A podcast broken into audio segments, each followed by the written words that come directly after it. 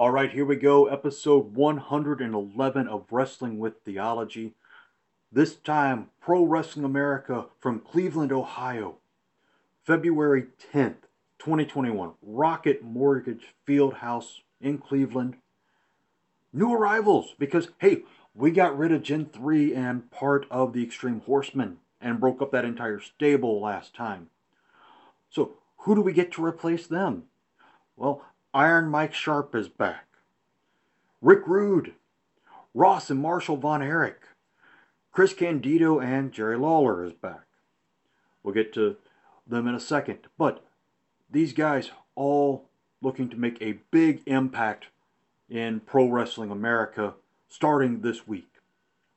Opening match two of the returners Jerry Lawler versus Iron Mike Sharpe. Both wrestlers returned to the PWA with slight irritation on my part. Lawler sought to build his own promotion in Memphis again, but no one would sign with him. Sharpe simply wanted more money and guaranteed title reigns. He didn't get any of them in his renegotiated contract, but he agreed to wrestle again in the PWA.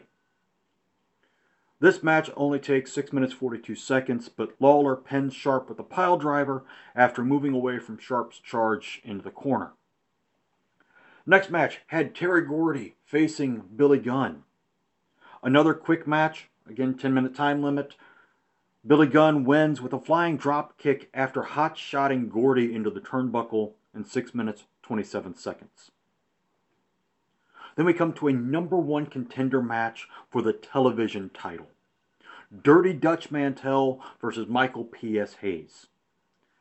Hayes receives some help from Gordy in this match as Mantell tries to hang him over the top rope with the bull rope while the referee is knocked out. Freebird spike pile driver for the pin in 5 minutes and 6 seconds. Then we have the newly formed tag team of Chris Candido and Rick Rude facing off against Curt Hennig and Gold Dust. And Candido and Rude made their debut with a great showing against the floundering team of Hennig and Gold Dust.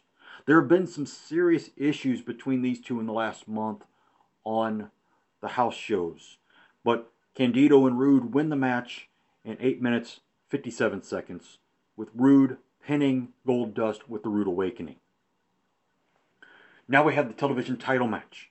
Brickhouse Brown defending the title against the newly crowned number one contender, Michael Hayes. The match broke down after Dirty Dutch Mantell, Terry Gordy, and Iceman King Parsons all got involved. Because Mantell was upset that Hayes won, Gordy came out to take care of Mantell, Iceman came out to break up everything else, so the referee simply just threw it out. In a time of 6 minutes, 2 seconds, official decision and no contest, Brickhouse Brown keeps keep the title, Next time, Michael Hayes gets another shot at the television title. The next match 30 minute time limit Austin Idol versus Gentleman Chris Adams. Adams claims a win in this gentleman's feud with the super kick after a hard fought battle. Idol had several chances to force Adams to submit to the Las Vegas leg lock, but Adams was always too close to the ropes. Adams gets the win with the super kick in a time of 26 minutes 47 seconds. The rest of the new arrivals in PWA were there as Ross and Marshall Von Erich faced off against the dangerous duo. Ross and Marshall were on their way to having an impressive debut in the PWA until Douglas knocked Marshall out with a ring bell to get a cheap win in 6 minutes 49 seconds. Then we have a great match as the former leader of the Extreme Horsemen, Steve Corino, faced off against Jushin Thunder Liger. Corino quickly, and I mean quickly, got tired of Liger's acrobatics and threw him over the top rope to get himself disqualified. Liger came back into the ring as Corino was arguing with the referee and sent him into the turnbuckle with a flying corkscrew head scissors. Liger left the ring with the win and the cheers of the crowd. Official decision Jushin Thunder Liger by disqualification in 2 minutes 48 seconds. Then we have an impromptu tag team match. As the evening progressed, a tag team match was needed between Iceman King Parsons and Brickhouse Brown on one side and the Fabulous Freebirds on the other. Iceman took advantage of everyone else's battle fatigue to have a long stay in the ring, as everyone else had at least one match already. But he was never able to put the match away. In this 45 minute time limit, you have Gordy getting the win over Brickhouse Brown with the Oriental Spike in 41 minutes 22 seconds. Then we get to the main event American Heavyweight title match. Great Muta defending the title against Jimmy Golden. And Muta and Golden had a wonderful match. There were only a couple of near falls in the match. This was not your typical like T&M style simulator match where oh Muta hits Golden with a chop and goes for a pin. No, no, this is not one of those 42 different near falls in this match. There were only a couple because both men seemed to want to make sure that the other one was finished and the match was over before going for the pin. The match ends with Golden going for a flying headbutt and Muta rolling out of the way. And Muta quickly rolls him over for the pin to retain the title in 48 minutes and 52 seconds. That was the card from February 10th in Cleveland. On February 13th, PWA World Heavyweight Champion Sting appeared on Big Time Wrestling's Superstar Wrestler Superstar Wrestling broadcast. Big Time Wrestling is another federation based out of Indianapolis. Sting challenged Big Time Wrestling World Champion Hunter Hearst Helmsley to a title unification match on February 24th in Indianapolis. Guess who will be in Indianapolis on February 24th? That's right, Pro Wrestling America will be there as their regularly scheduled match at the Bankers Life Fieldhouse. So we're going to have a great time. The card is also going to have a couple of PWA versus BTW matches, primarily elimination Survivor Series style matches, topped off by this card. Why would we do this? Why not? In the old days, you had many times where you had title versus title matches between the NWA World Heavyweight Champion and the WWF World Heavyweight Champion or the AWA World Heavyweight Champion.